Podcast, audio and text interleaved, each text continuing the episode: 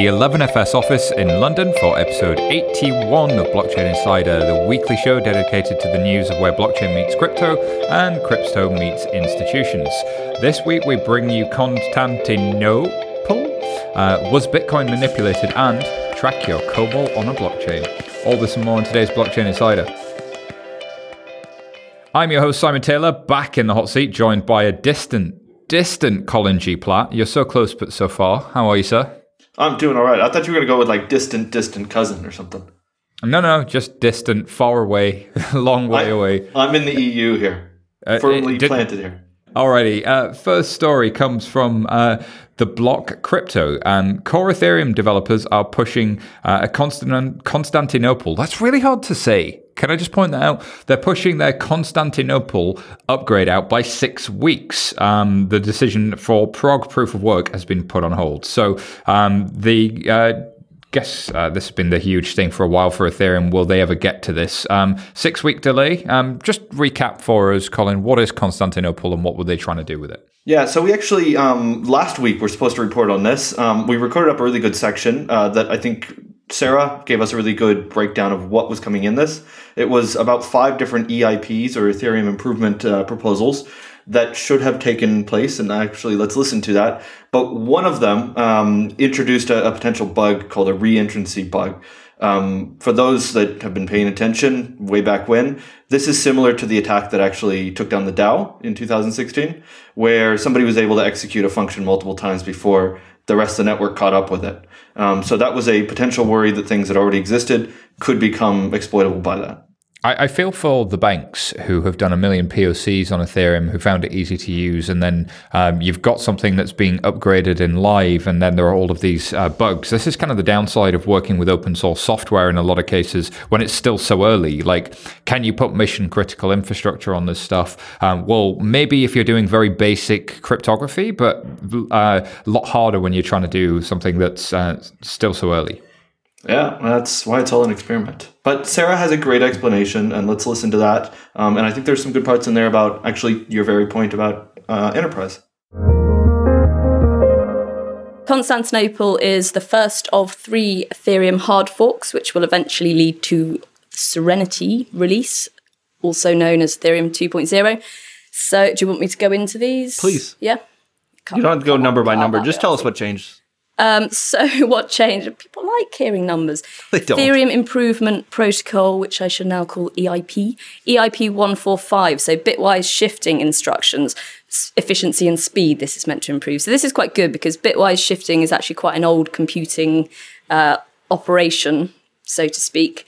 Uh, and it is faster than division, multiplication, and sometimes addition. So, bitwise shifting instructions means that you can perform operations on the uh, binary value, basically, of a, um, a number as opposed to its number three. Obviously, it's represented differently in binary. And so, those quite often used for quite low level. Um, low level computing operations like device drivers, low level graphics, communications protocol, packet assembly, things like that. So it's not necessarily something at the application layer, but it's something that will ultimately uh, increase increase efficiency and speed of the Ethereum network. So it means that people won't have to do these kind of roundabout ways of doing these arithmetic or logical operations anymore. They'll be able to just use an opcode, which has a standardized pricing way of doing these low level operations. So the next one is EIP 1052. Smart contract verification. So this is for speed and energy energy meaning gas usage, of course. So this allows for smart contracts to verify one another by pulling just the hash of the other smart contract. Um, so that's quite good. Uh, it was actually it was received really well in a in the community. It was, it was basically called a no brainer. So it's introducing a new opcode to make it cheaper to check contracts. Um, so basically, uh, you can check the contract bytecode when you don't actually need the bytecode itself. You can just take a hash of the contract as well. So ne- next we have EIP 1014, create two.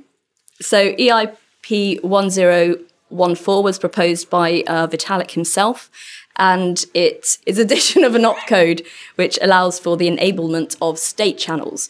So, in short, um, well, state channels we've spoken about a number of times. A scaling Plasma, solution, yeah, exactly.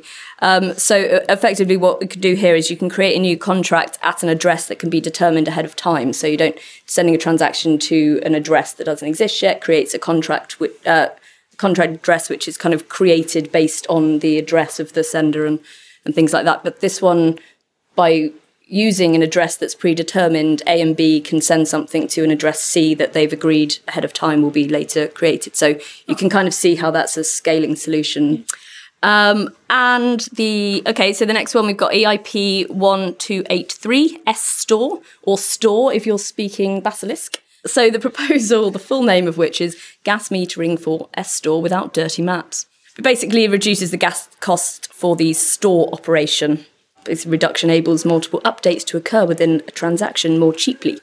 So you can kind of send things on without having to change the economics. Yeah, changes the economics. Yeah. or Last one's the one I care it. about. The one, two, three, four. Last one, EIP one two three four. How did they come up with that number? I was just thinking that the catchy names here, like memorable, snappy, good job. This is the one that everybody cares about, right? one two three four. Yeah, so it's the it's the block reward reduction. So instead of having three new ETH minted for every block production, there is now two, or there will be two. Uh, I think the It's been reduced by a third. Do we have a catchy name for it? It's called the thirdening, Colin. yes, so the the obviously the block reward reduction is what everyone cares about. Also changes the economics of things. So the idea behind that is to kind of uh, in- increase scarcity. Is such a thing? Increase scarcity. Yeah, you can Increase scarcity. Uh, but it's a, it's a scarcity move. So uh, because Ethereum doesn't have a cap on the maximum number of coins, unlike Bitcoin, um, the idea to reduce the number of new uh, ether, the new tokens created, um, is encompassed in EIP one two three four. So, long story short, numbers should go up. number go up, Colin. Yes. So, if I were the company that was somehow possibly quite central to these decisions and possibly publishing a blog on this and possibly a very large holder of, of the underlying, this would be something I'd be for, wouldn't it? Well, it's been accepted by the community, so it looks like most people are for it. Yeah. Uh, but the other thing in um, the other aspect to this EIP is the difficulty bomb delay. So that's Cool name. Yeah, I mean that is a good name. Uh, unfortunately, it's just a sort of sub subsection of EIP one two three four. Uh, the difficulty bomb delay, which will be pushed back for another twelve months, that's effectively something which is to encourage um, miners, so to speak, to move into a proof of stake chain and not. How do you uh, encourage somebody that's in, like dropped a bunch of money into specific technology to all of a sudden decide that they're going to use something that doesn't actually require that technology that they dropped a bunch of money into? You're talking about mining. Yeah. Well, you can move your ETH from the proof of work chain onto the proof of stake chain, and then use the ETH that you have got to stake, and therefore. But how do you fund the te- the that. electricity that you burnt to produce that through mining, which you're Well, I doing guess at a it's the loss? same as any proof of work chain, really. Alrighty, thank you very much, Sarah. I think we've all learned a little bit there. Lots of different pieces to the puzzle, Colin. Do you think this is going to happen in the end? Uh, I think eventually the upgrade will happen. I mean, they're scheduled to do it in, in six weeks later, so in about a month's time. Um, we'll see. Uh, the the question with all of these things is whenever you upgrade, there's always potential for this to happen. And it's not Ethereum specific. It's happened with many, many, many blockchains, including the Bitcoin blockchain. Uh, had to actually go back uh, a client version in 2013, I believe, uh, because of an issue. Well, it will happen to many more, I'm sure, in the future. This is, again, like you say, the issue with experiments. Uh, let's move to the next story, though. Again, comes from the block. Um, was Bitcoin really manipulated? So um, there's such a paper that's called uh, Is Bitcoin Really Untethered? Uh, where academics uh, John Griffin and Amin Shams, which is uh, just that sounds like he's in he's into shams, um, which is which is quite weird.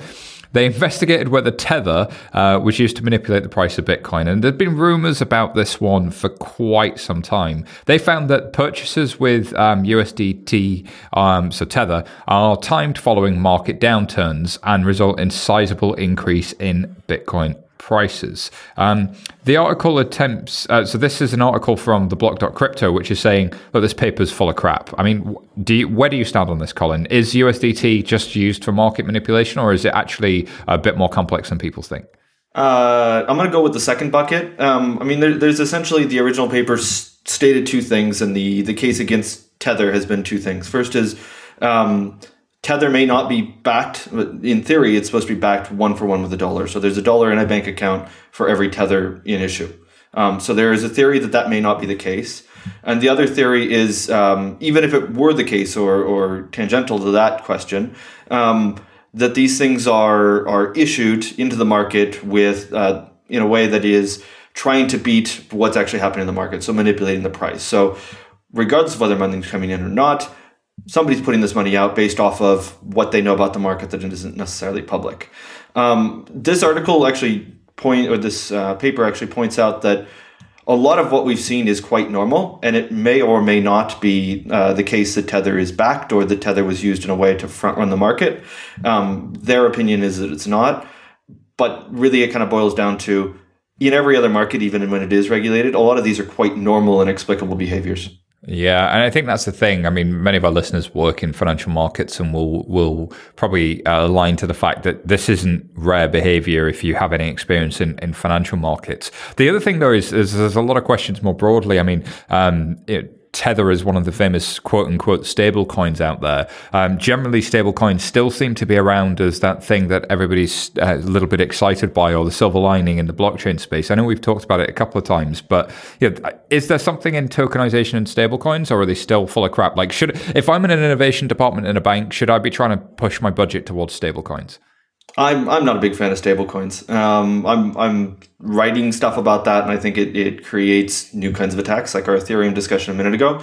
Um, but uh, that's in a public proof of work, possibly even proof of stake blockchain. I don't know that we have enough data to say either way. Um, it, it, creates all kinds of economic incentives to steal. Um, putting something that we call a stable coin or whatever it is into a permission system sure, why not? Um, the the economics of putting your name on the line and then trying to steal with your name out in the open um, maybe changes that dynamic. It does. I mean, we were talking to a bank uh, earlier this week. Colin, who was who was quite interested in that concept. I think uh, you know they, they, were a bit of a, a, blockchain and DLT skeptic, but when you walk them through some of the rationale, it made more sense to them, and they were they were getting more interested. Do you want to talk a little bit about your your rationale around that? My, my rationale. Um, so I, I think if we kind of come back to what are the benefits of this notion of tokenization, um, the, it kind of stands out as, as two things. Um, first is being able to have direct custody. And the second is um, whether we look at what you're putting in in one of two buckets. Are we trying to take existing value in whatever that is and move it in a new way? or are we actually creating a new form of value? Um, Bitcoin and Ether are very classical. They didn't exist before their blockchains existed. Um, as a result, they're they're new. That's a new opportunity that exists in the world. Um, is that something that's worth exploring? And then you bring up all kinds of ideas like utility tokens, which don't really exist in a more common uh, garden variety database.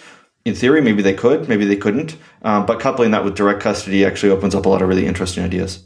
And if you want to learn more about that stuff, do reach out to Simon at 11fs.com or, of course, Colin at 11fs.com because I, I, I really do think direct custody is when people start getting their head around what that actually means, things get things get pretty exciting. Mm-hmm.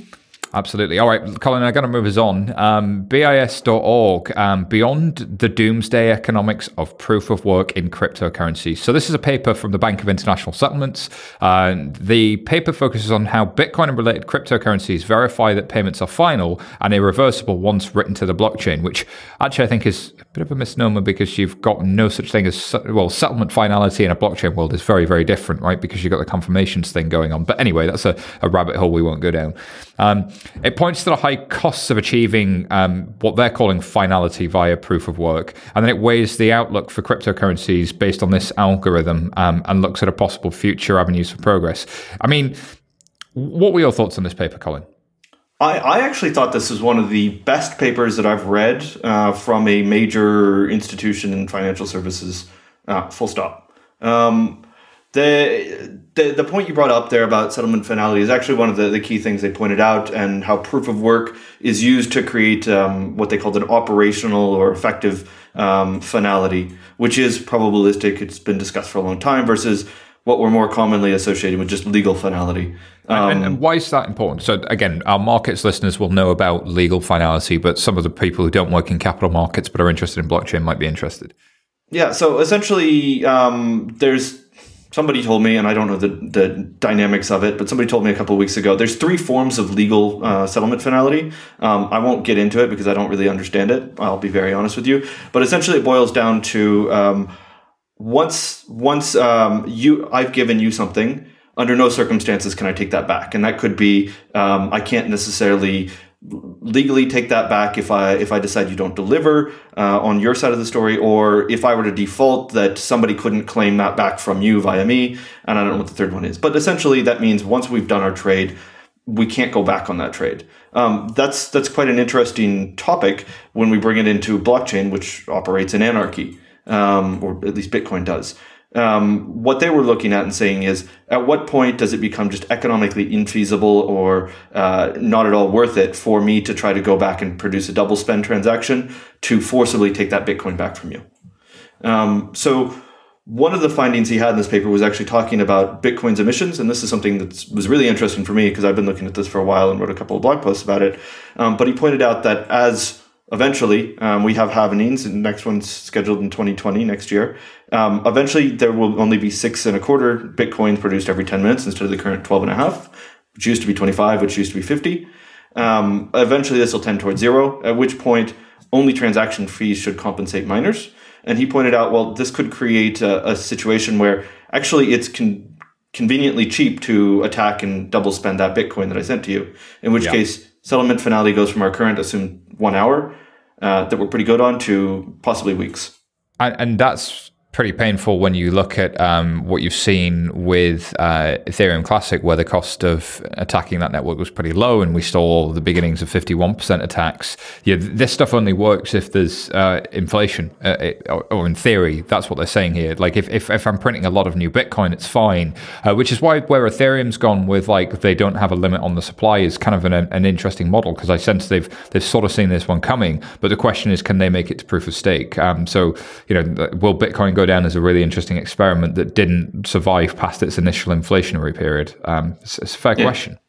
And and the author points out things like proof of stake and, and other ways like layer two solutions, which may be a partial answer to this. Um, but I think it was a really interesting way where he said, you know, let's not just call it doomsday. Let's look at what what are some of the things coming up, um, and does the Ethereum model or the Cardano model, I think, was parted out, or Lightning Network model make sense in this? Yeah, because that's the thing. Like, you can poke holes in the economics of Bitcoin relatively easily, um, especially if you come from a, an economics background. But that's not where the the conversation's going. As you were saying a moment ago, um, that sort of uh, that when you tokenize assets and when you're changing the very nature of what it is to to custody an asset and transfer an asset, um, that may not require some of these economics. Or there's also a whole bunch of other things going on out there that are super interesting that may change this. Like, um, you know. Uh, I think it was you that made the point. Like you couldn't stream video on the internet in '95. It doesn't mean the internet's a bad idea. Hmm. So we'll see. There's the space for this to go. All right. Um, speaking of uh, infrastructure that may change in the future, um, this episode is brought to you by R3. Um, so they do a whole bunch of infrastructure stuff. Of course, um, they work across a number of industries: insurance, healthcare, pharma, automotive, you name it. Uh, and you can discover the potential blockchain for your business with R3's Corda platform. Um, they offer privacy, interoperability, uh, integration, and consensus, and a bunch of mission-critical features that every complex business needs, including the world's only blockchain application firewall. Uh, you can head over to r3.com for more info. And whilst we're in the uh, the middle of the ad read um, and thinking about all things old, old Todd McDonald had a farm, uh, then EIEIO, they've signed a partnership with ING. ING, INGO? there it is. Um, so this one's. Uh, it looks like ING have uh, agreed a deal on using Corda Enterprise. So this is uh, kind of interesting because again, uh, in this world in which uh, you know, will the banks ever use DLT? Uh, you got to say that signing this deal is is kind of kind of a bit of a watershed moment. Yeah, um, I mean, you and I were there at the beginning of R three. What was really interesting to watch was it was kind of like.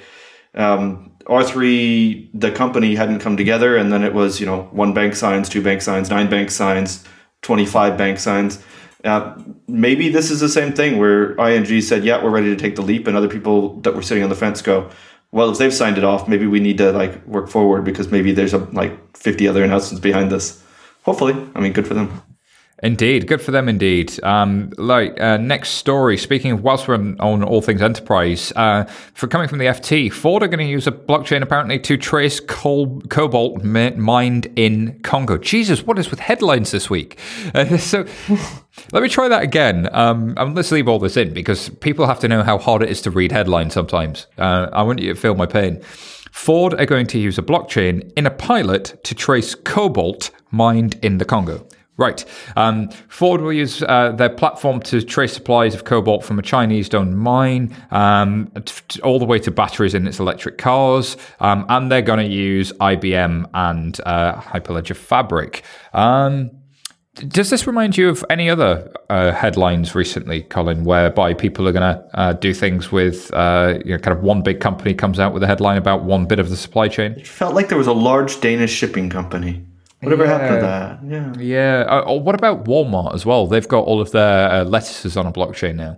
It- Wasn't I quite critical about those? Yeah, I think you may have had a may have had a bit of an issue. Um, although I, I still think um, good friend of the show Richard Crook has the best statement on this, which is there's only so much fun you can have with your own blockchain. Um, like this is this is kind of the constant balance you've got because on the one hand we're talking about the public blockchains are still experimental, they're still hard to use. On the other, we're talking about everybody's tried to build their own blockchain, so you're not getting the network effects. You've kind of got this really interesting um, you're almost like walking through the jungle and, and trying to navigate all of the reeds to find the value in this subject still because it's there's so much going on and so much of it's useless.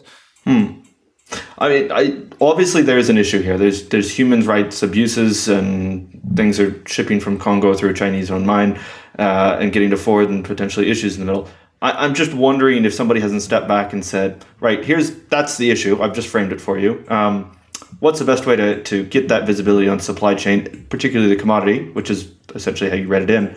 Um, I would say you don't put it in a database and, and sign off that I've received it here and there's essentially a chain of custody. It sounds like what the police do when they write that like on little plastic bags and like all the police TV shows. Pretty sure they don't have a blockchain there. Um, Well, yeah, true. But I, I think, though, there are other ways to do a chain of custody. I mean, I think my understanding of uh, Kafka is it basically creates a log, right? So surely I have uh, Kafka managing a log of um, PKI signatures and I could achieve this. Um, and actually, that would be remarkably efficient. Um, and I could probably build a really nice API for a whole bunch of services to plug into. Like maybe there's a business to be made in competing with all of these blockchain pilots with just a really simple Kafka setup and a really beautiful API. I got- wouldn't disagree. Let's set up a VC for it. like Yeah, the let's- let's do anti-blockchain blockchain idea. the anti-blockchain blockchain idea. If you're in a bank and you want to build the anti-blockchain blockchain idea, uh, yeah, you know where to find us. All right, Cynical capital. At cynicalcapital.com. Uh, we should own that domain, definitely. We should. Uh, alrighty. Uh, next story comes from Coindesk, and apparently Binance are targeting uh, EU and UK traders with a new fiat crypto exchange. Um, so users will be able to trade um, Bitcoin and Ethereum against the British pound and the euro. Uh, the exchange has only uh, has been working with government-backed economic development agency Digital Jersey to develop the exchange, uh, with the aim of being able to create around 40 jobs on the island. Binance Jersey is an independent entity from its parent Binance.com, a crypto to crypto exchange built using the same technology. Interesting. Um, they've gone offshore. They're trying to get into the major currencies through an offshore jurisdiction. Nothing screams legitimacy like we're going to try and find a small offshore jurisdiction to try and get into a mainstream country from. Um, but there's got to be some demand for this, right? Oh, there's totally demand from this. Um, what I thought was interesting was um, the way that when they made this announcement, you still had to comply with all your normal European uh, Union KYC type uh, expectations, sending in pictures of your passport and moving around and all that great stuff, like if you've set up on like a challenger bank. Um, so they still comply with that. So I guess it's not totally going off.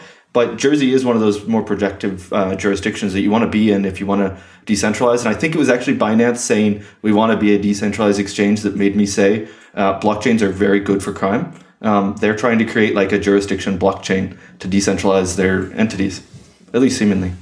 Wow, yeah, it's it's kind of scary, isn't it? Um, so what's interesting is if you go back to the um, original gaming industry and the gambling industry when it came to uh, kind of going online in the the early two thousands, they did use a lot of the European offshore jurisdictions and a lot of the British islands to be able to do that.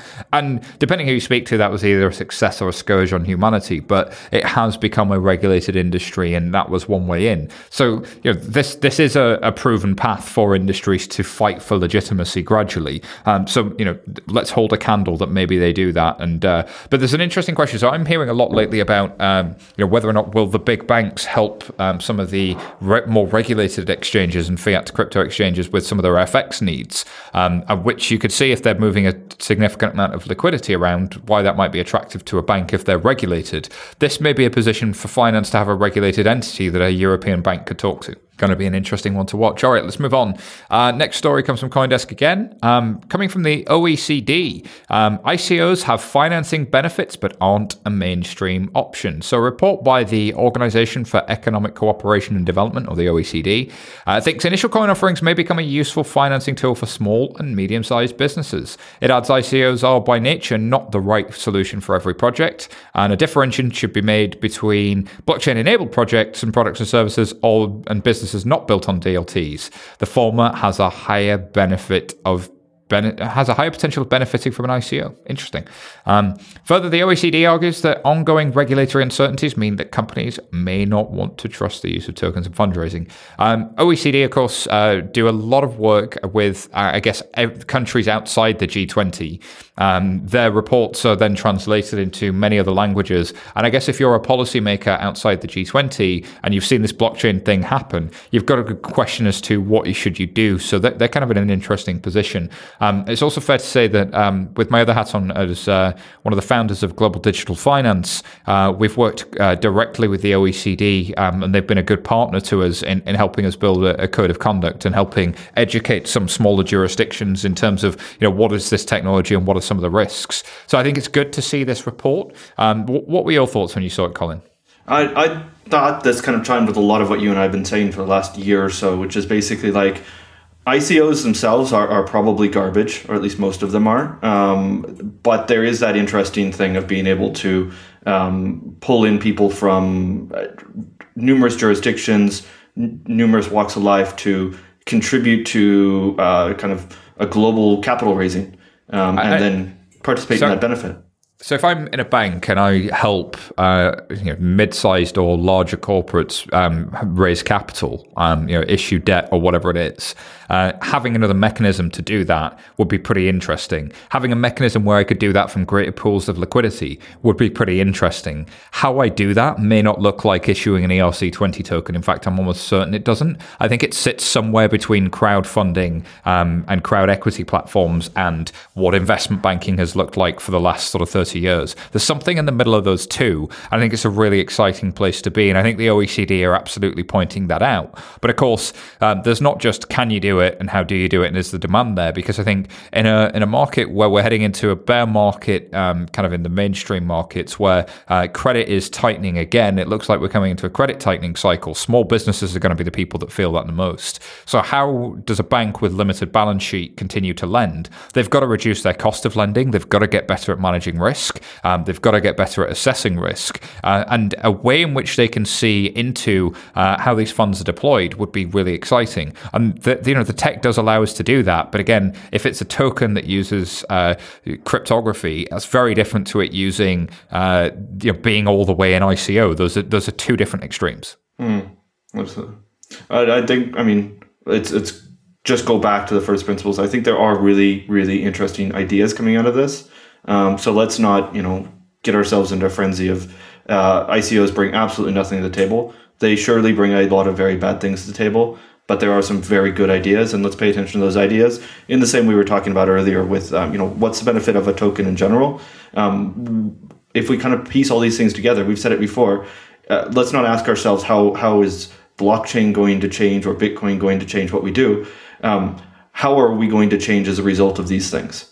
I think that's a fair point. I mean, it's it's kind of an interesting observation that if you go back and listen to our shows during the bull run, uh, you'll hear us going, "This is going to go pop. These things aren't as good as they look." And now during the bear market, we're like, "Hey, don't throw the baby out with the bathwater here. There was always something here. Let's just um, make sure we we point out exactly where that is."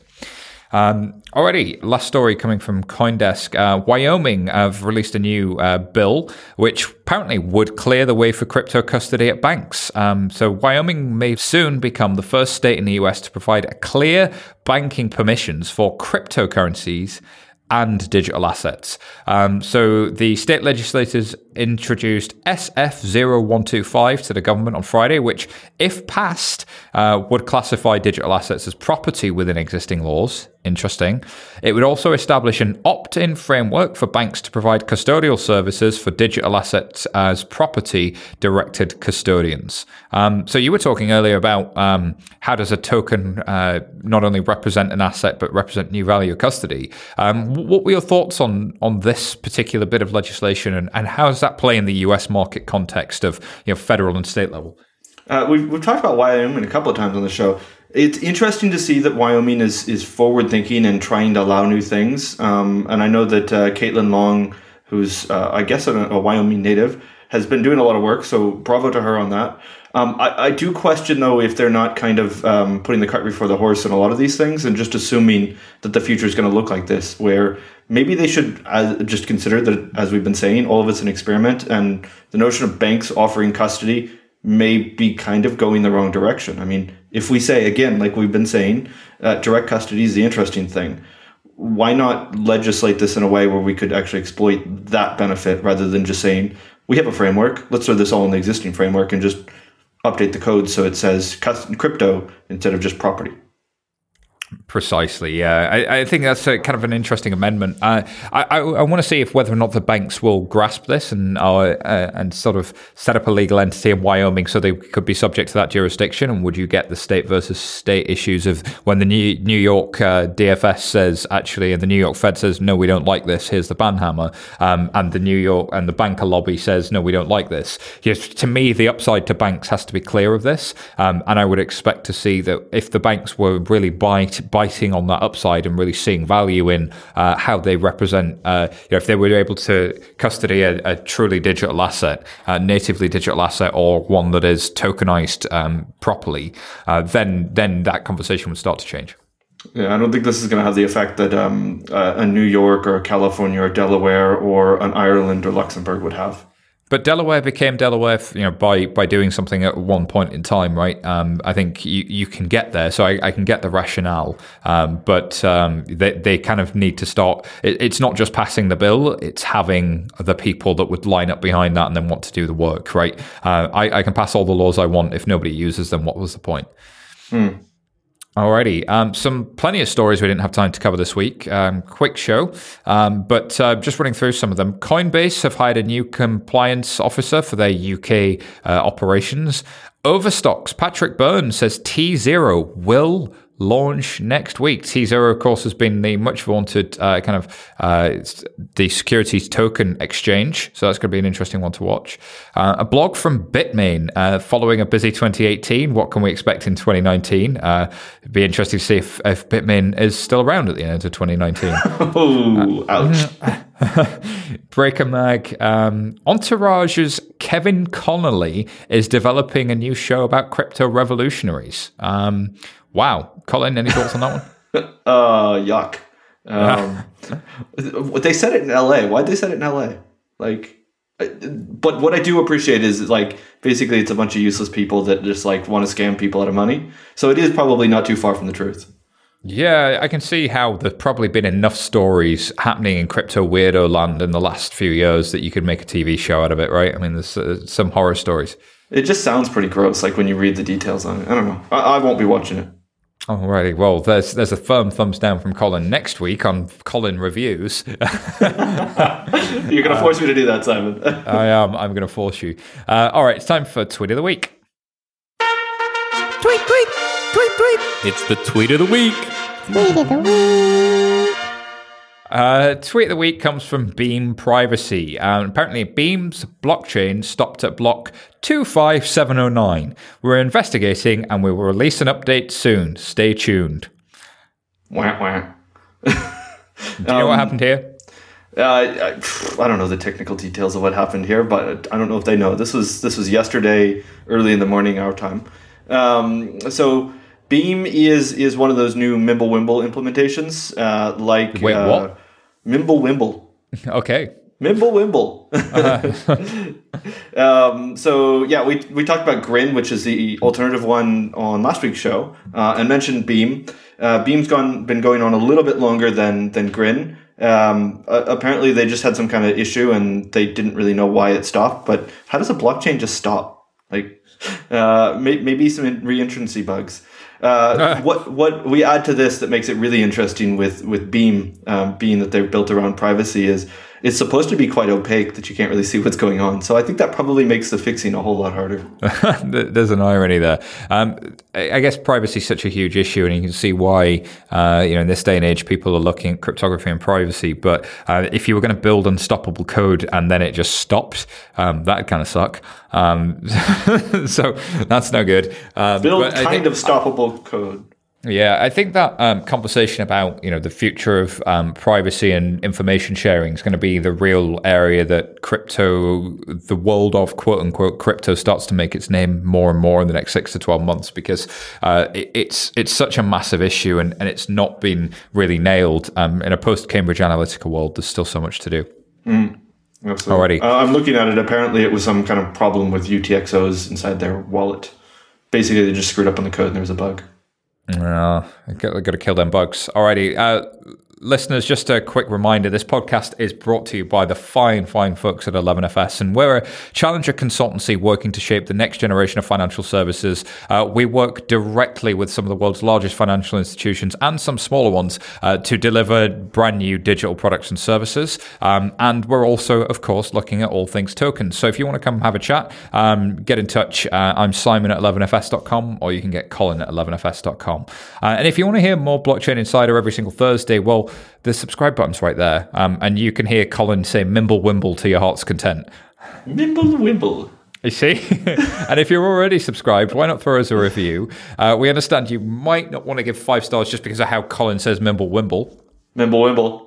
Uh, but nonetheless, uh, give us five stars because it really, really helps us out. Um, it's been an amazing show. Colin, uh, where can people find out more about you? Mimble wimble. at Colin G. Platt on Twitter. And uh, you can find me at simon11fs.com or at SY Taylor on Twitter. I just want to thank our amazing production team here at 11FS, producer Petre and Alex Woodhouse, our editor. Thank you for listening. I'm more Blockchain Insider next week. Goodbye for now.